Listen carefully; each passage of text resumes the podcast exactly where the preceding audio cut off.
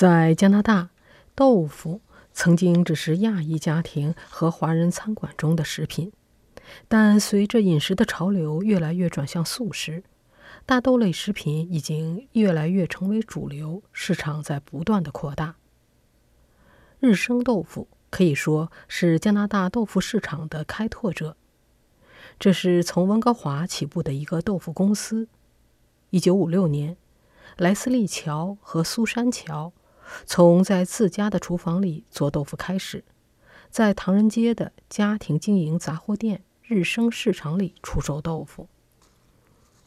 起步的日子是艰难的，随着他们的豆腐在华人社区里大受欢迎，莱斯利和苏珊最终建立了日升豆类食品公司，扩大了豆腐的种类。这个公司1983年在温哥华开设了第一家豆腐生产厂。随后，他们于2002年在多伦多市又开设了第二家豆腐厂，扩大了生产规模。今年9月下旬，日升公司的第三个豆腐厂在大温哥华地区启动。日升公司的总裁兼首席执行官彼得·乔说。新工厂占地八千平米，是这个家族企业到目前为止最大的一个工厂。预计每天可以生产五吨豆腐。目前有员工三十来人，但人数还会增加。他说，他们生产的产品采用来自安大略省和魁北克省的非转基因大豆制成。他们的产品遍布加拿大的主要食品连锁超市。占据加拿大豆腐市场的三分之二，而且在美国的西部和东部沿海地区也有供应。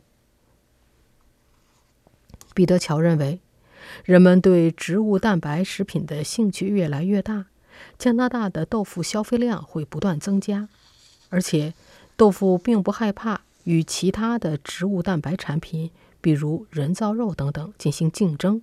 因为豆腐的种类和用途是多种多样的。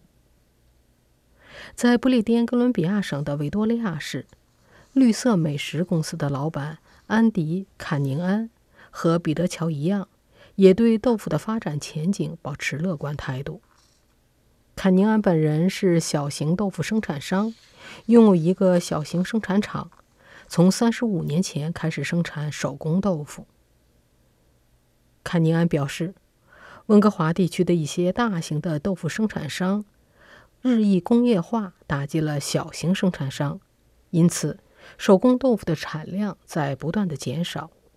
但是，这些大型生产商的崛起也清除了主流社会对豆腐的一些偏见，可以说是清理了豆腐市场，从而促进了豆腐的主流化。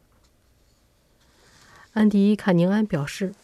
每个星期，他和他的雇员们都会采用来自安大略省的大豆制作豆腐，先制成糊状，然后过滤切块。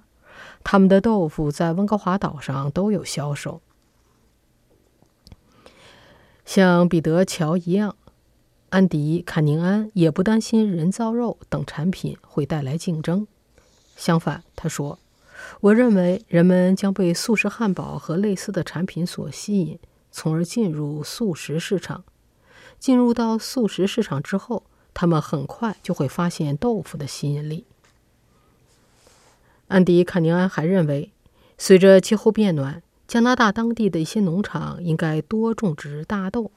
他指出，由于气候变化，安大略省的夏季更加干燥，夏天更长，这样对种植大豆是很有利的。一些农场不妨转为。种植各种各样的大豆，以满足市场的需求。